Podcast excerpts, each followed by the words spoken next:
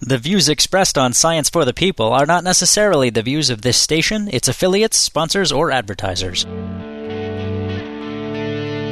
This week on Science for the People, we're talking to two guests who have some very different areas of expertise, but what they both have in common is death. Enjoy! Welcome back to Science for the People. I'm Desiree Schell, and I'm here with Simon Davis, a Washington, D.C. based writer who currently spends most of his time writing about death and other morbid things for Vice in a column called Postmortem. Welcome, Simon. Hi, Desiree. Now, uh, maybe a little bit of background. How did Postmortem get started? So, um, I was writing for Vice uh, last year for uh, different things. And I came across an article in the Washington Post about exploding corpses, uh, which caused caskets to explode. And it was it was it was very brief. It didn't go into a whole lot of detail, but I just thought, wow. I mean, this this happens. Like this isn't uh, this isn't uh, some kind of weird movie. It's a thing. Uh, so I looked into it, and I asked my editor then advice, who uh, interestingly was the night editor so he was actually working 9 a.m. to 5 p.m. Tokyo time, but based in Los Angeles. Oh, Lord. and he loved it. He loved the idea. And his words were no amount of gory detail is too much. So I thought, okay, well, I can get into this. All right. You know, if I've got the okay for that, let's, let's do it. And so that's how the first piece you see there with uh, exploding corpses uh, came to be. And then uh, there were a couple a couple books that came out towards the end of last year. Uh, one was Caitlin Doughty's uh, "Smoke Gets in Her Eyes," and the other one was Atul Gawande's "Being Mortal." That did very well and were actually really great books. So I, I talked to those authors too. And you know, once you had three, it wasn't yet a column per se, but around December, I was asked to come up with a topic for a recurring column and I threw out a few ideas, and the only one they really cared for was death, because it just so happened that I had done three on that anyway. Well, now, what I find so interesting about these is there's an obvious underlying sort of science and evidence bent here. I, I mean, the pieces are definitely, as you said, they're they're morbid and they're very entertaining. But you obviously have a love for the more sciency side of death. Yeah, because uh, that's that's the real side. Well, then, how do you write about that in a compelling way uh, while introducing science, but but also making it uh, engaging? Well, you get into the detail, and you don't use euphemisms. And uh, my experience has, has been that people are just interested. It's like you know, you have a corpse, which is a body, and it, it used to be a person, but not anymore. But it's there, and it does stuff, and it's just an interesting thing that people are often fascinated by. Is writing about death different than writing about uh, not death? I guess. uh, kind of. So, writing about the dead per se, uh, there's a really great distinction that uh, somebody I talked to, Paul Koudounaris, said. He said there's death and there's the dead, and death is you know sort of the broad topic, but the dead are you know, the actual the dead. So, writing about the dead to me is, is just a very straightforward process and everybody who i've ever uh, read or talked to that deals with grief because usually that's where you know there's a possibility for somebody to be very sensitive it says no euphemisms and that's what i do. Go into detail. I, I don't believe that a dead body is something dirty or sinful or whatever. It just it is. So I, I try to have a kind of a stoic attitude about the whole thing and be explicit and where appropriate, respectful. How do you avoid being exploitive while still being explicit? Because that's a real possibility when, when death is your beat. Um, so respect the feelings of the living is, is basically the thing. So it's obviously, it's one thing when you're talking about the dead in general and it's, it's, it's not somebody who's named or whatever. And it's another thing, of course, when it's somebody's mother, right? So you just try to uh, be aware of that. Um, you know, there are things that are universal about the experience of uh, being dead, if you will. Uh, those are there. Those are quite, you know, those are going to happen to everybody, and uh, people want to know about that stuff. Well, there's a good example of this. You wrote an article called "How Google Searches Influence Suicides." So Sure. maybe maybe give us a bit of an overview of that article.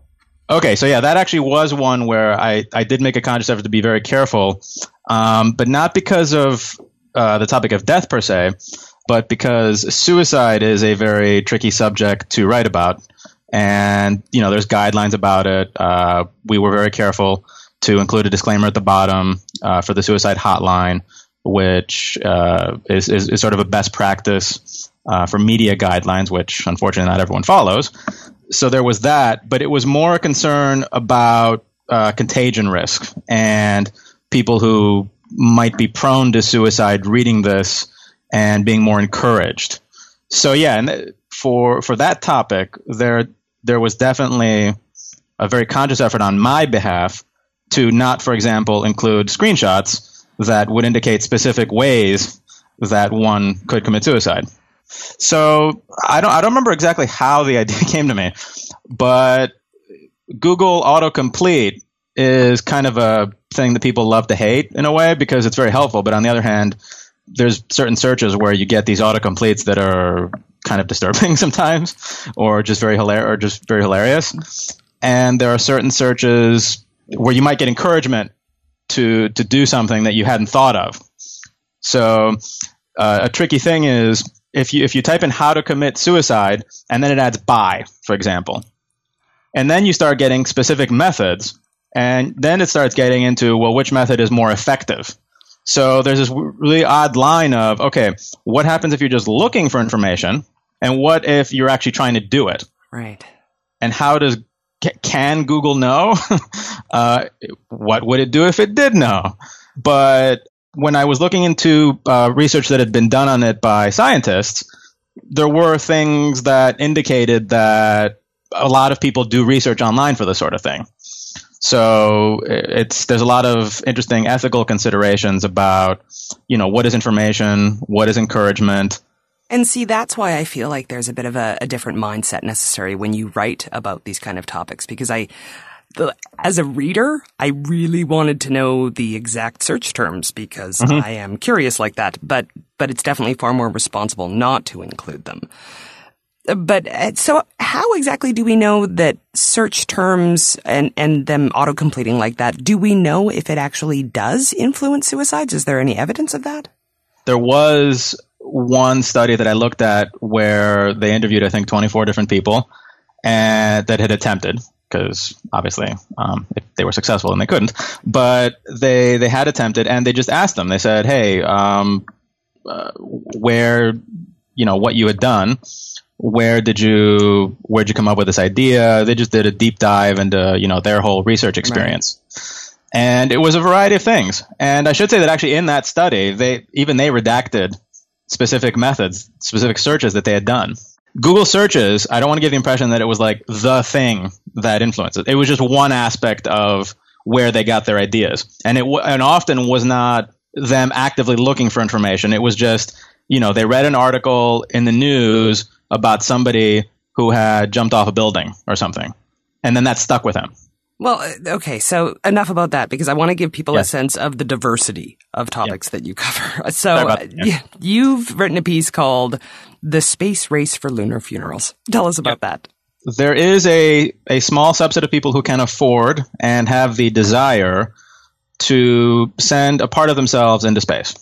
Typically, that would be a like a gram of cremated remains because space travel isn't really a thing for the living, and it's not it's not cheap for the dead either. So, there was an announcement recently that there was a company called Elysium Space that announced that uh, they would be partnering with a, a different company that is part of Google SpaceX competition to launch a Mars land, uh, lander, a private, uh, a privately funded Mars lander.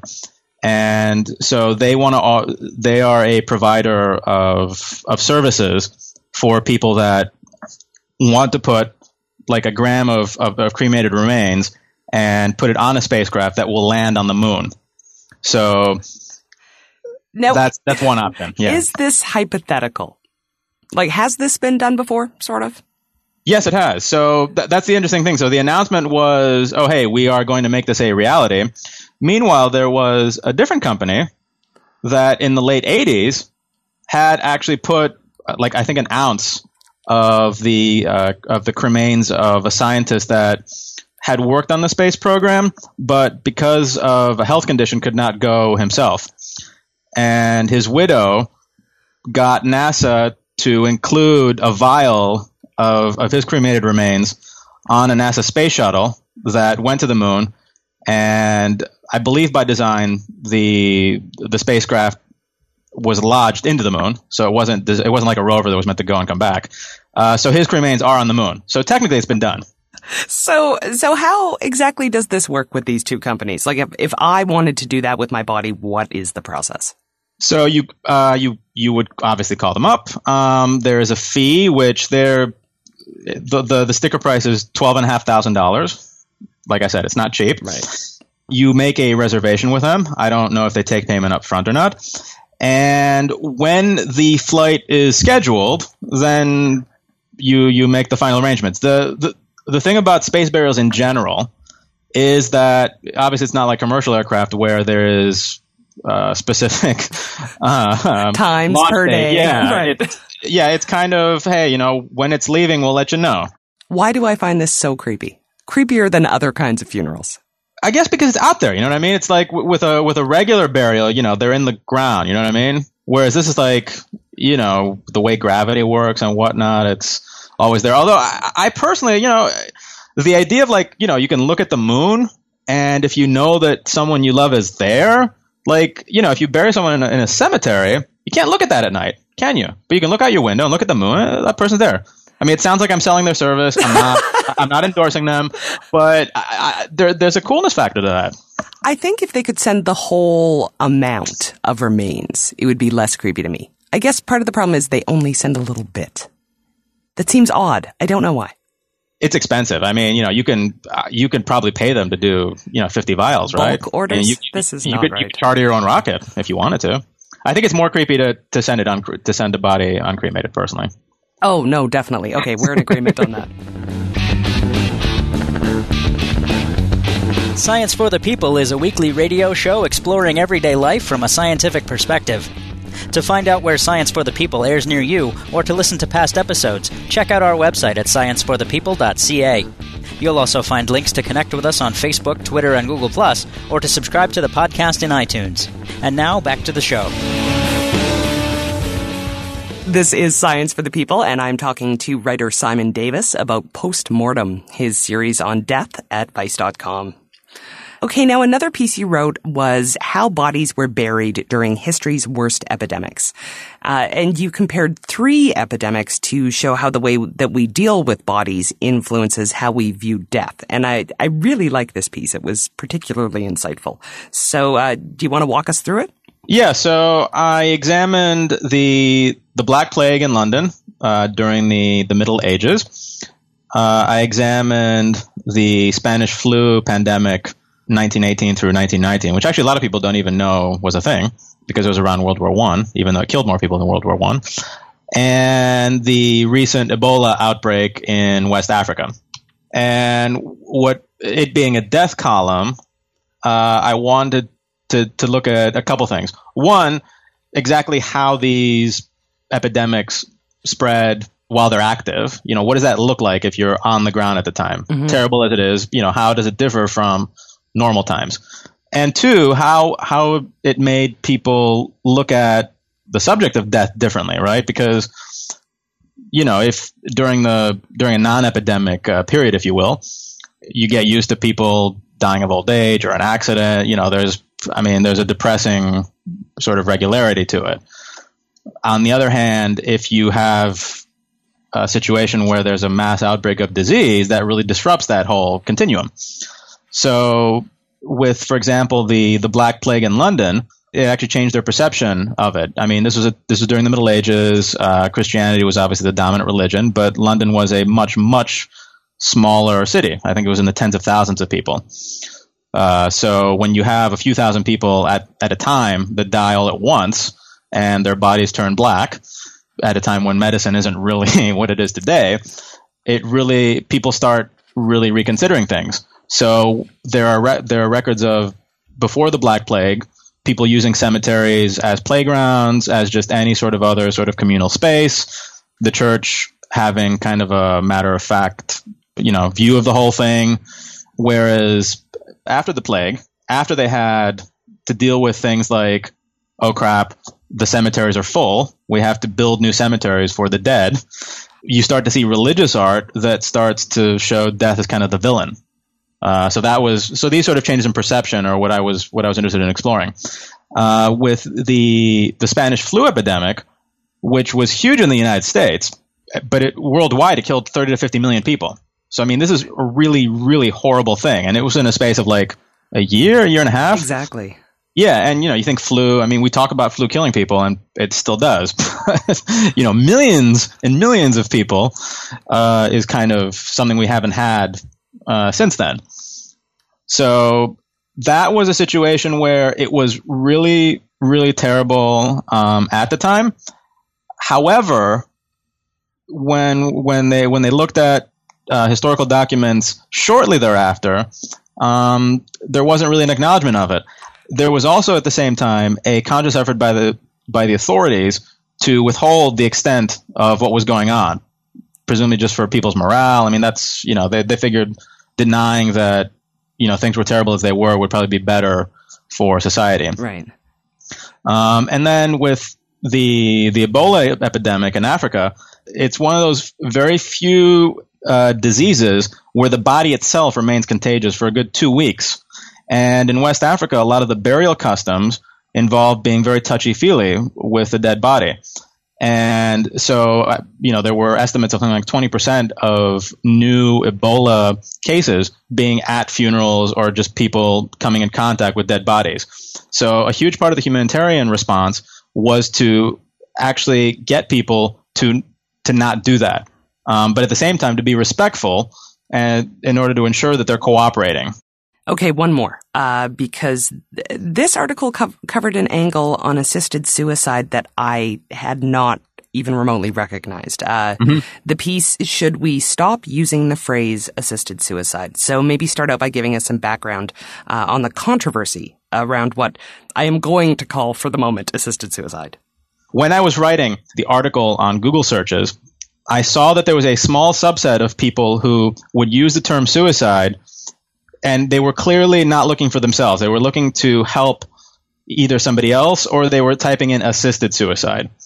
And that was kind of a qualitative difference to somebody who maybe was depressed and was actually looking at it for themselves. It was more around the topic of how to end someone's life in as painless a way as possible. Right. So there's advocacy around this. And in the US, there are two organizations, and one of them is Compassion and Choices, which had actually, when I spoke to them, they told me that, oh, hey, by the way, we're actually launching a site called It's Not Assisted Suicide because a lot of people type this in, but we don't like to use that term. I'm paraphrasing what they said. Mm-hmm. So it's like, oh, what's wrong? You know, then I started to think, you know, what's wrong with that term? And it's uh, the controversy is basically this on the one hand, you have the sort of literal definition of suicide, which is to take uh, to take my own life. Okay, and somebody it, it could be argued that somebody who um, is looking for life-ending medication, who is terminally ill, is literally doing that. And a lot of media organizations will say, okay, that's a form of suicide. Anybody assisting with that, be it a doctor or a layman, is assisting in suicide. On the other hand, you have people who say, "Well, wait a second, um, I'm I'm I'm going to die anyway, and I just want to make it painless, and I don't want to die." So to me, I'm I don't consider myself suicidal. So how do you balance those two? And it's it's it's not as straightforward as, as as one might think, in my opinion, because the literal definition you know, you could argue the literal definition of uh, of homicide from a medical uh, examiner point of view is to end someone else's life, right? Mm-hmm. Well, okay. What if you're in a hospital and the doctor turns off the uh, the respirator after, you know, a medical directive of some sort. Now, 30 years ago, th- that was actually controversial. That was like, okay, that maybe that's homicide. You're you're literally, you know, you're ending someone's life, right? But nowadays, you know, we've kind of we've changed our perception of the whole thing. So, the case of people who are terminally ill, who are six months away from dying, and who are mentally competent enough to ask for a medication that will end their life uh, sooner or at their control, anyway, it's kind of seen in that sort of context. Well, there's there's also some some real tangible reasons to to change the language around that the the communications angle because surveys that have been done according to your article, uh, yeah. far more people are supportive of aid in dying than they are of assisted suicide. That's true. Yeah, they are. The only downside of that is most people aid in dying is not a term that most people use. So when people are just trying to find out information, they don't really search for that. But yeah, it's it's definitely a term that that makes people more comfortable uh, with it because it is a it is a political topic. Uh, there's only three states that have laws on the books uh, that allow what I just described, and so there are other states which, like Massachusetts, for example, and I believe New Hampshire, where it did go to the ballot and it lost. And the other side, which is typically religious groups, uh, disability advocates, and a lot of the medical establishment, though that's changing, uh, will call it assisted suicide because there is kind of a stigma to the word suicide and indeed the the action of suicide. Well, there's also uh, another legal aspect here the the fact that insurance companies don't like to pay out for suicides. That's true, yeah. And so the laws as they exist in the US are that if you are if you if you take advantage of the law and you are prescribed this medication, that the death certificate will not say that. So that's part of it too, yeah. There's another perspective that is incredibly interesting to me because thinking about it, the phrase assisted suicide, it's actually fairly insulting to people who have debilitating, untreatable illnesses. Uh, there was a quote that you used that very much changed my perspective. It was from uh, Brittany Maynard, a 29 year old woman who was diagnosed with brain cancer, and she already has obtained uh, that life ending medication. And she said, I've had the medication for weeks. I am not suicidal. If I were, I would have consumed that medication long ago. I do not want to die, but I am dying. And I want to die on my own terms. And for me, that's, that's a powerful reason to never use the phrase assisted suicide again. Well, I will say this. So I've, I've just described, again, very specific circumstances, okay? Which are, again, you have six months to live, uh, you're mentally competent, and you are physically able to procure life ending medication and to administer it this is a very small subset of of people. Now, it's it's a very these people definitely need to be helped, and I'm I'm personally supportive of that. But it gets trickier when you go outside of the U.S. context and you look at, for example, Switzerland, where it over there the law says you can help someone to kill themselves, to commit suicide, and the only restriction is that it is not done for selfish purposes. Uh, so there, it actually is assisted suicide. You can't, you know, you can be in good health, not terminally ill, and go to a, a clinic there, and you you would get seen by you know some of their specialists just to, I, I guess, certify that uh, you know you you understand what you're doing, and they would give you life-ending uh, medication, and that would be it. But I mean, you know, there was a woman from the UK who I think she she was she reached a certain age and she said, you know what, I've been a nurse. It's downhill from here. It's not worth it for me. To me, that is assisted suicide, and to most right. people, that is right.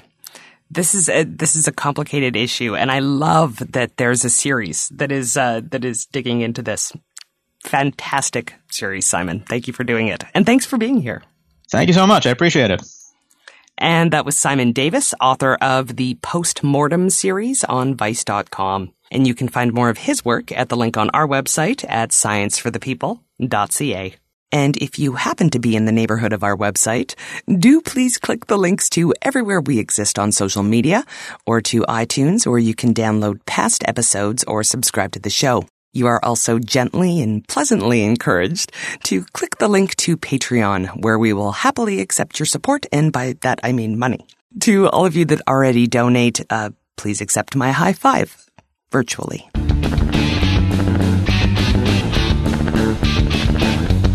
Science for the People is a weekly radio show exploring everyday life from a scientific perspective.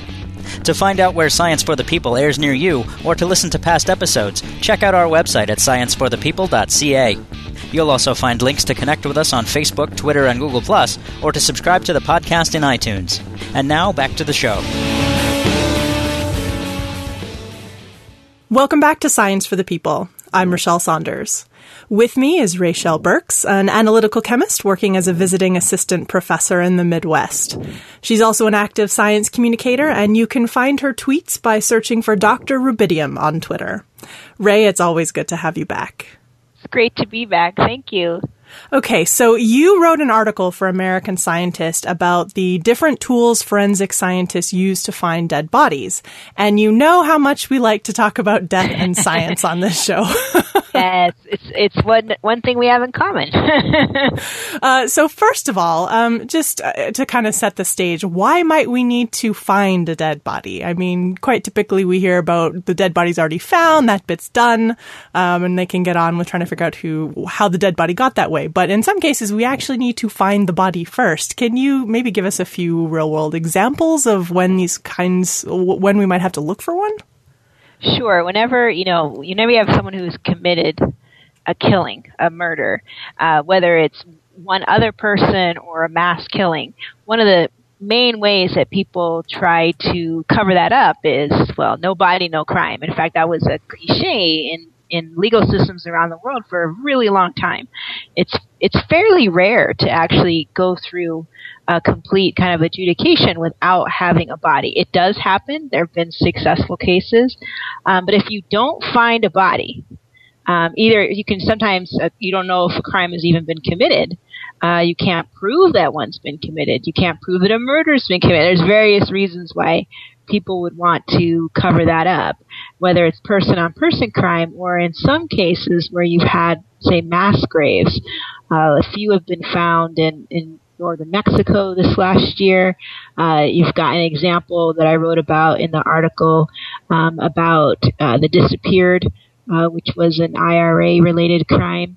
Uh, and so you just had people who you knew were gone and maybe presumed dead, but you couldn't really prove it. You needed to find their remains, um, and not only for you know kind of criminal reasons, but also because uh, family you know wants to know what if you know what has happened. There's always this big uh, you know unanswered question if you if you don't have a body that can really leave a hole in an explanation, and so those are really the reasons why you you kind of need to get to literally the bottom of it um, and, and wherever that may be. And people try to cover them up in, in all kinds of ways. So we need to need to find the body to then kind of get to the you know, what happened to this person and then who did it. That's usually our biggest question too.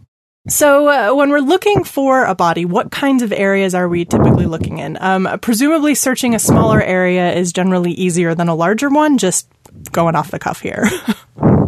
It can be. I mean, I think that it depends too. Are you talking about kind of person on person violence? Are we dealing with some type of a, a mass disappearance, mass killing?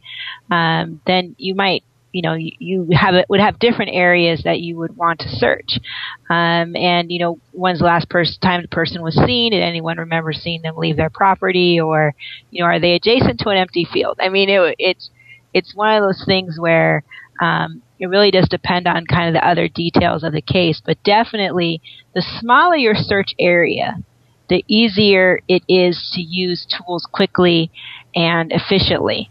Um, and we've got a lot of different things at your disposal, and it could be as easy as if you're just looking at someone's backyard, right? It could be as easy as saying, "Wow, that looks like the ground's been disturbed," and uh, they're not a very good gardener. Like it really could be that easy where it's the I, you just look around the person's yard or whoever it, it could be the person who's disappeared, the person that you suspect, and just look for visual disturbances, which you know the explanation is is non-existent or is absurd. and then you would go, you know, you would just start digging. And and of course, when forensic scientists start digging, it can be very similar to anthropologists or archaeologists or even paleontologists. You know, we're we're to dig out, you know, one quarter of a teaspoon at a time sometimes to to see how much information we can find. But it can be that easy to look around and say that looks like a grave it's about five feet long. It's about you know it really it, it can and it can be that easy too when you do. And I'm sure on TV we've all seen those images when there's a search going on where there's just a line of what seems like dozens and dozens of people, right? And they're walking through some area quite slowly. Um, they're not only looking for you know physical evidence, but they're also looking for just visual disturbances in the ground anywhere that you know someone could have attempted to hide a body.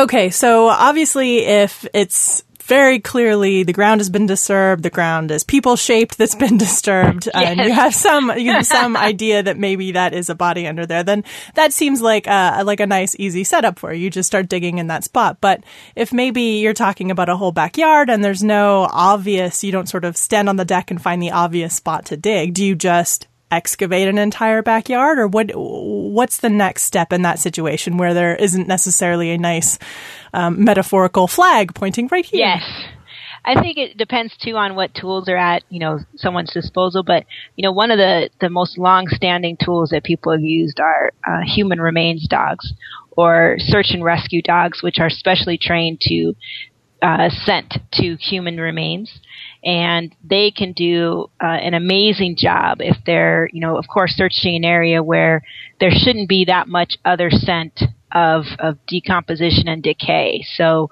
you know, in, in, a typical backyard, or you know, human remains dogs are used on boats to search for bodies underwater. They're used, you know, on, on huge search areas of, you know, of parks and of you know backwoods and all of these things. And they do they can do a really good job of of you know honing in on an area that that should be looked after, you know, much more completely. So even in a backyard where you don't see any visual disturbances, you know, calling in a calling in a uh, a human remains dog could could really help. Um, and also then, you know, if you if you dial it up a notch after, you know, the human remains dogs, you can go to probably the most famous technique that's been on a lot of the, you know, CSI top shows, which would be ground penetrating radar. Um, and, and what that's going to do is unlike CSI shows where it shows like beep, beep, beep, and you see an outline of a body. it's not that good of an imaging technique, but what it does tell you is, hey, there's a real disturbance underneath here that maybe visually the person did a good job of smoothing out the surface so that you, you can't really tell. But also you want to think about that there have been, you know, several crimes where people are quite, you know, with it and they are going to pick construction areas where you know they know something is you know construction project is happening or the ground should always look disturbed. So they are very strategic in when when they do a body disposal. So if you have something like a parking lot that's gone down um, then that's going to really present a challenge for a lot of things. But if you use ground penetrating radar and you say okay well you know four feet down there's this this real disturbance in the soil that you just couldn't have seen and and maybe the dog did or did not alert to then then that would be you know especially if you're talking about you're going to need to rip up a floor or take apart a parking lot or you know or or even in the case of just ordering a full excavation uh, which will take a lot of time and a lot of uh, people hours then that would be uh, another good thing that people could do so uh, when we're talking about ground penetrating radar, what what is it actually detecting? Is it detecting different types of of substances under there, like a different like there's something in there that's not just concrete or not just soil? Are they detecting? Really, all it's doing is it's throwing down some electromagnetic energy. So we're gonna you know throw down some some you know area of the electromagnetic spectrum. A lot of that we call light. Um, and sometimes it's it's radio waves, and if it, you know, we're looking at how it gets, it comes back to us or comes back to the receiver. And we're just looking for disturbances in the, in the comeback, in what's reflected back. And if there's, you know, a lot of disturbances, there's something, quote, big down there. Because there's lots of disturbances in soil, you know, just because it's soil. It's a very complicated mixture. But what you'd be looking for is, you know, the, the kind of dimensions of the disturbance? Does it seem to make sense with the environment? And and of course, then you'd have to have you know geologists and and, and a person who's familiar with the area and what's gone on there.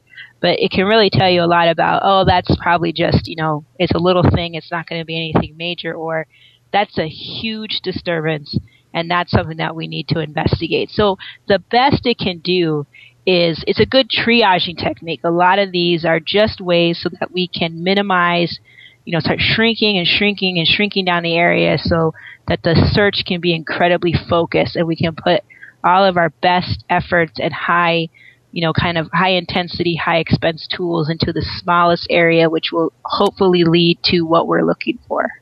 So, as just a 30 second hypothetical, can a ground penetrating radar tell the difference between, or could you tell the difference looking at uh, looking at what it showed you between like a person sized rock buried under the ground and a person buried under the ground? Well, yeah, because a rock's um, composition would be very different. So if you had if you had the right scientist, and that's what's key too, is the tools have to come with the person who's an expert in using the tools. Uh, just like you know a human remains dog has to come with a handler that's an expert at dealing with that dog.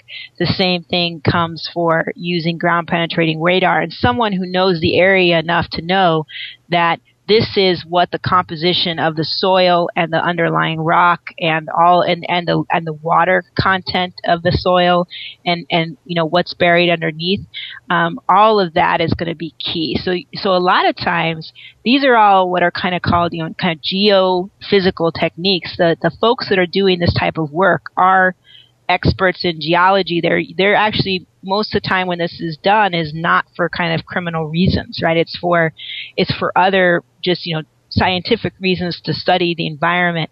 So these geophysical techniques are, if they're done by those practitioners, they're going to definitely be able to tell and discriminate between a lot more things than say kind of your casual user saying, "Oh my gosh, that's you know, that's something major down there. And a, and a geologist might look and go, nope, that's the layer of limestone we expect. You know, I mean, that's, it's, it really is that, um, they know enough about this area that they are going to be able to spot those differences. Just like, you know, a chemist will be able to look at, um, say a chromatogram in a laboratory and know that this is important, this is less important, this we need to look at a little bit more.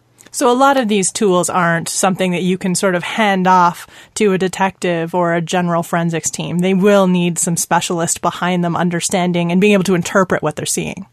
Yes, like any you know anybody with the right training and the background um, will need to use you know that that machine, that tool, that technique. Um, and it's, you know, it's the same thing in, in conventional life. You know, I've got a friend who got a really fancy pants kitchen mis- mixer and I should not be put near that thing. um, but she's quite a good baker, you know, and so she knows what speed certain things should be on and what you know, what sounds to me, what sounds like it's about to explode. She's like, nope, it's fine. You know, I mean, that kind of a just user expertise that comes with knowing the instrument and knowing how to interpret how it's working. And so, no, you certainly wouldn't want to um, put a tool where someone's got, you know, just insufficient training um, to actually utilize the device to its maximum capability and also where they they can overestimate what it's capable of. Um, and so again, the best that any of these tools are going to be able to do is is focus the search in a smaller and smaller area, and it's still going to come down to a person is going to be digging a hole, and um, and a and a team of people is going to bring something up and that's always what it comes back to is that at you know at the end of the day a person is going to be doing the work this is just a way to to minimize the work that the people do. I do want to talk for a second about uh, human remains detecting dogs because it never really occurred to me. I mean, I knew they, they were around and I knew that people use them to find human remains, but I was sitting here and thinking, man, that means that human remains are somehow chemically different or smell different to dogs or can smell different to dogs than other types of remains, which I didn't really realize. Is that I'm assuming that's the case. I think it can. I think there's always going to be. They try the training Um, and there's extensive training for what are called HRD dogs, or the nickname would be cadaver dogs, human remains detection dogs. And they go through uh, a lot of training, and you know, part of what they get trained on is on human remains versus say, especially if you're doing right a big search in say a federal park, right, a national park, um, which happens, you know, we, we always hear those big high profile cases where they're out doing a big big search. Um, you want to, I mean, you can see in that you know, to steal a, a line from a Disney movie, The Circle of Life, would mean that you would have, you know, all kinds of remains out there, some big mammals and some small ones. And um, how do you discriminate? And so part of the training is to, to, to try to do that using human remains. Um, but also, you know, there's the the dog is going to alert to a particular scent and again that's when the human being would would go in there and you also would then have you know depending on the state of decomposition you might also need to have you know an anthropologist who's going to be looking at bones or you know a medical examiner or something. You know there's usually a team of people that are doing you know that kind of search. And the dog's job is just to alert to you know as many things as it's been trained to alert to. And um, and hopefully during that training, it's you know its its focus has been on on human decomp, and so they do incorporate that into the training. So there is an attempt to try and get them to differentiate specifically human ra- remains or go after specifically human remains.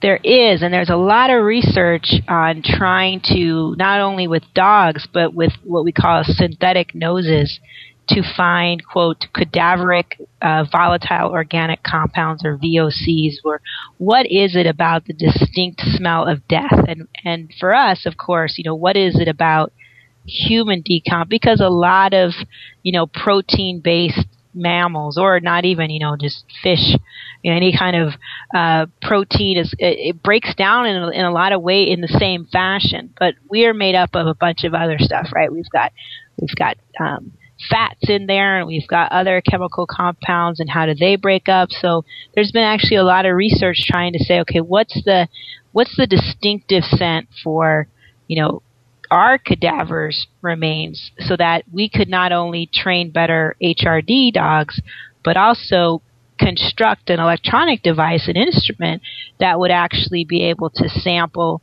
uh, the air and and maybe even soil you know processing you say top point of soil just a, you know a little bit from the top of something and be able to analyze it for these particular chemicals that would you know like a dog alert us to hey this is an area where let's spend a little bit more time here and take a, a well literally sometimes a deeper look Um, and a decomposing body also seems to change the chemical makeup of the soil around it. So, uh, presumably, there's some telltale signs that you could look for actually by taking a soil sample around an area that maybe a dog has highlighted, or a disturbed area, um, or an area that uh, maybe a penetrating radar has pinged that could help you understand what you're seeing or what you might, what might be under there before you start to dig.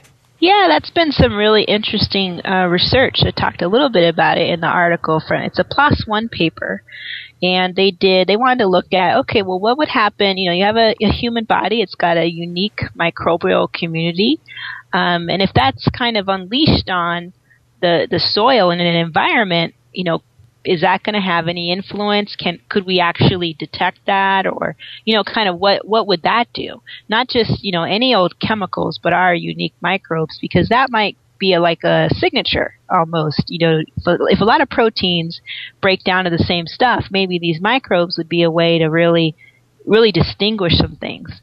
And so, you know, what they did is they they buried they buried some a real small study, um, probably because it involved cadavers, and they can be you know, it's a tricky research model, um, and they looked at different types of decay and monitored the soil above and, and all around the body and, and did some analysis on it. And what they found is, you know, they were a bit surprised, and so was I when I read the paper, is that the human associated microbes actually persisted in the soils for surprisingly long times, they said. And so that could be a way that, you know, not only to maybe find a grave, but people do move bodies. They and, and maybe the the visual remains there was a body there at some point, Um, could could we say that, or was it moved, or you know, and also if this is kind of in the wild, then you could have a scavenger has come by and and taken the body, but it was there. So there's a lot of scenarios where I could I could think this would be important, and so to be able to say, hey, there, this is either it, dig deeper, or there, this was it, and and that can provide a lot of clues too. That's really interesting. So when you say uh, that the microbiome of a deceased person can linger for a surprisingly long time, what what amount of time are we talking about? Well, I think in the paper they were looking at uh, days to weeks, um, and they had kind of thought, well, as soon as you know, it's it's not going to even last that long, and um, and so they they were surprised that they found any of that. And and I was really kind of surprised because I had been reading the paper from say beginning to end and I kind of assumed, well, like a lot of things, I mean everything's decomposing it quite, you know, under certain weather conditions, of course it dictates how fast things happen. Um, but I definitely when I started reading the paper, I'm like, well, they're not gonna you know, I was thinking it was going to be the chemical VOCs that would be the interesting bit, and to find that the human microbe had actually uh, uh, actually stuck around for a while that they could say, no, no, this was this was the human microbe is still here. I thought that was really interesting because if you're talking about not only being able to find it, so and there's still, I mean, this is all very preliminary work, so I don't want to oversell it, but I definitely think it was something that should be pursued, especially if you're dealing with, uh, say, mass casualties or war crimes type thing, where it's not uncommon to have to find large mass graves in, in really kind of remote areas or when when bodies get moved or and maybe even another scenario where people are buried and then then the, the burial sites are in some way attempted to be destroyed. So I'd be interested to see how the work progresses with a larger, hate to say this, with a larger data set, because the data, of course, came from um, human cadavers in, in a lot of different environments to see if this is something that they see persisting.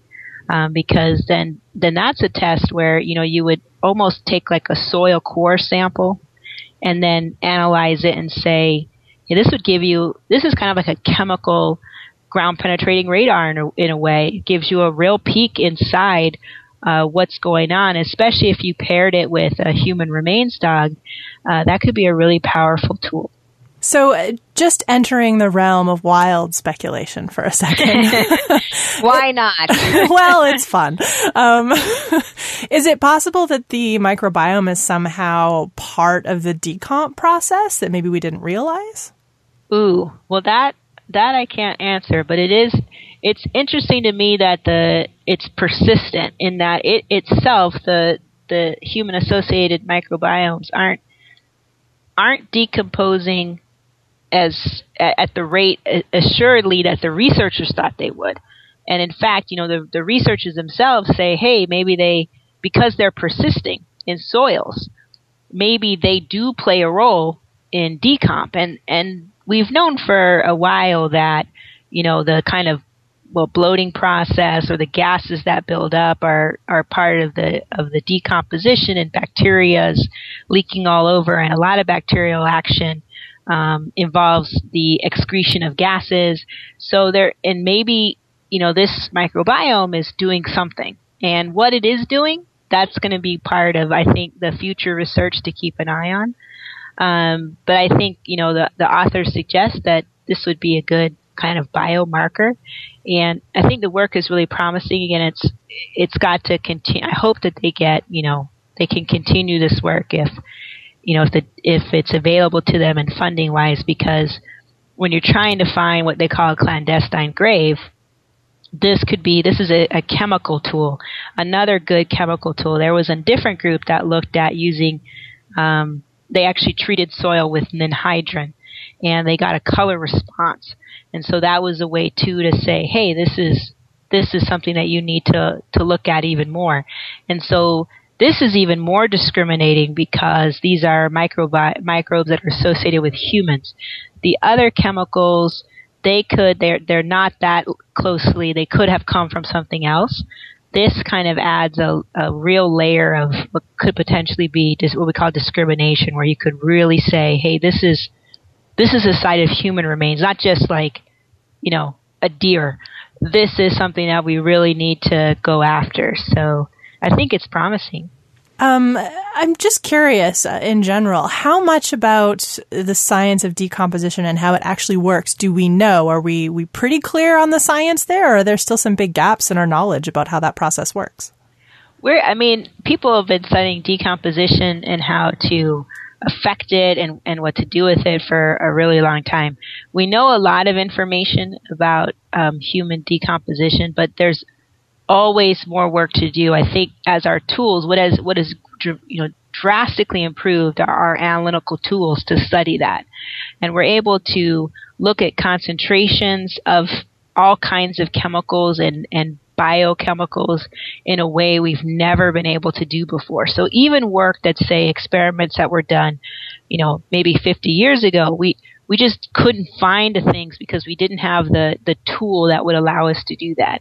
So, you know, now is a really exciting time because we have this level of of analytical tool and, you know, chemical kind of toys, if you will, at our disposal that we are finding out much more information, even if we were, were to go back and do some similar experiments. But kind of the order things happen we know quite a bit about. We even know about, you know, entomologists know the order of which, you know, critters are going to visit, um, and, and all of that. And that's, but even that is affected by all kinds of conditions. And so, you know, we've all heard, especially if, you know, the two of us, we've heard of the body farm, you know, studying decomp and, and under various conditions and changing, you know, just one thing can, can really alter how things behave. And so just like life, it death is one of those things that we can always find out new things about.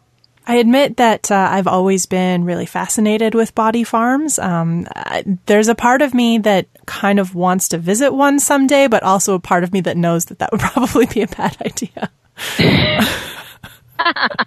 um, yeah. Well, I don't. That I, I don't know if it's uh, one of those things where you're like, I'm just gonna stroll in for it. I can't uh, imagine it is. no. Um, and so there's, you know, probably one of the uh, the most famous ones is at the Anthropological Research Facility at the University of Tennessee. That's probably the the one that most people are, you know, kind of thinking of.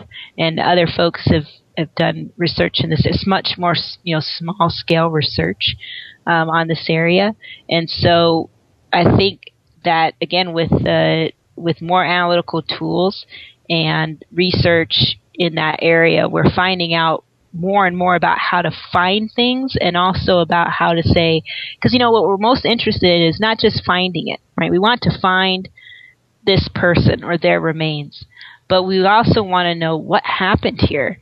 And so a lot of the research too is is not just what who you know is this the person and then who is this person?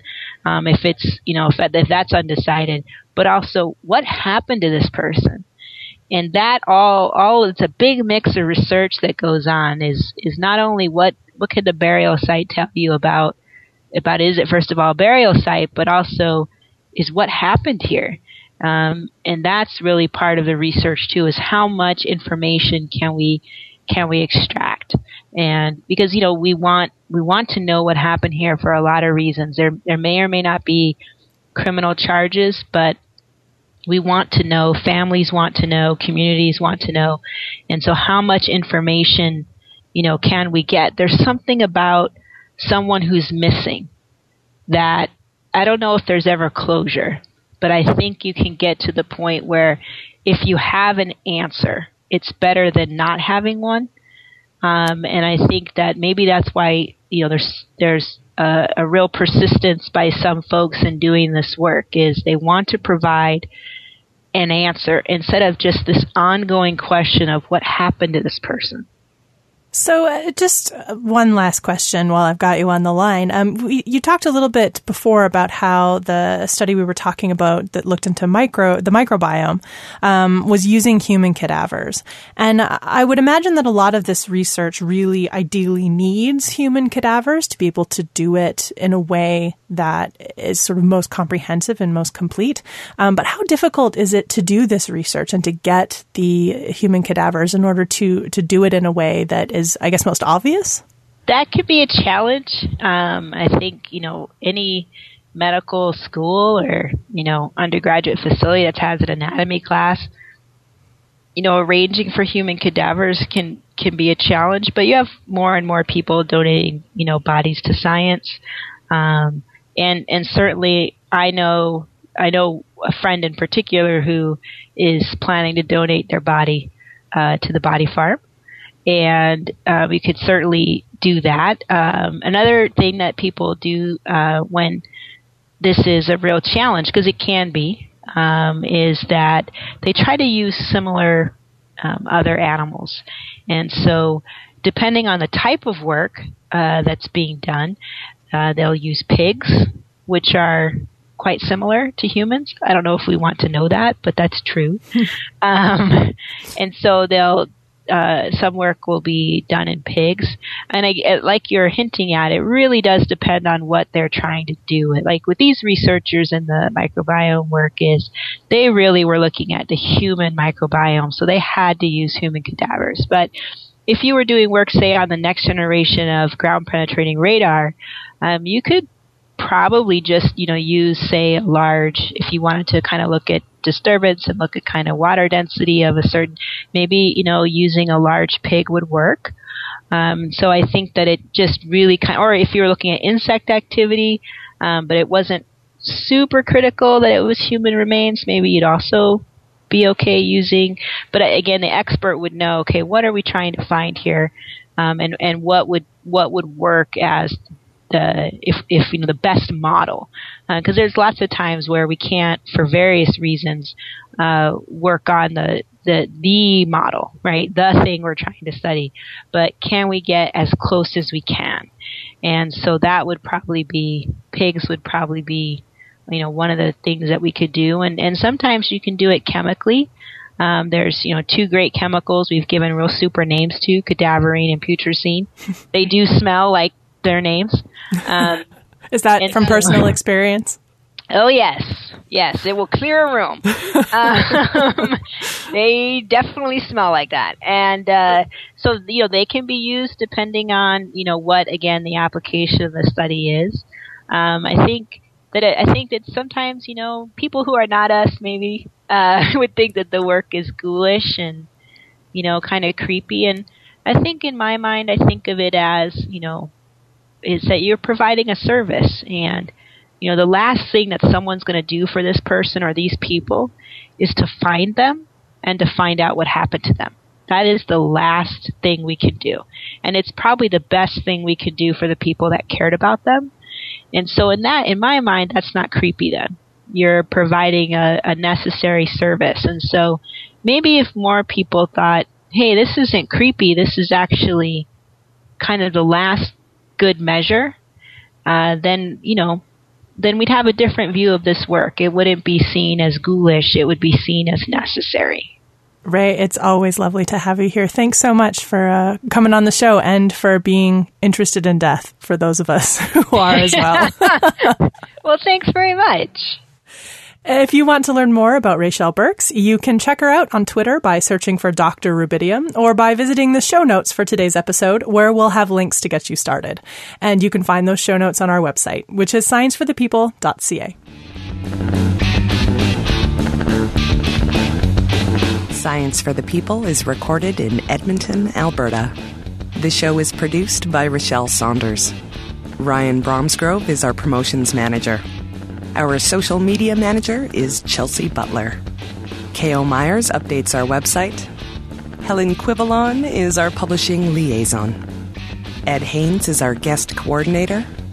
We get research help from Josh Witten. The show is edited by K.O. Myers and Ryan Bromsgrove. Our theme song was written and recorded by Fractal Pattern, and its title is Binary Consequence. The show is hosted by Rachelle Saunders, Marie Claire Shanahan, and me, Desiree Schell.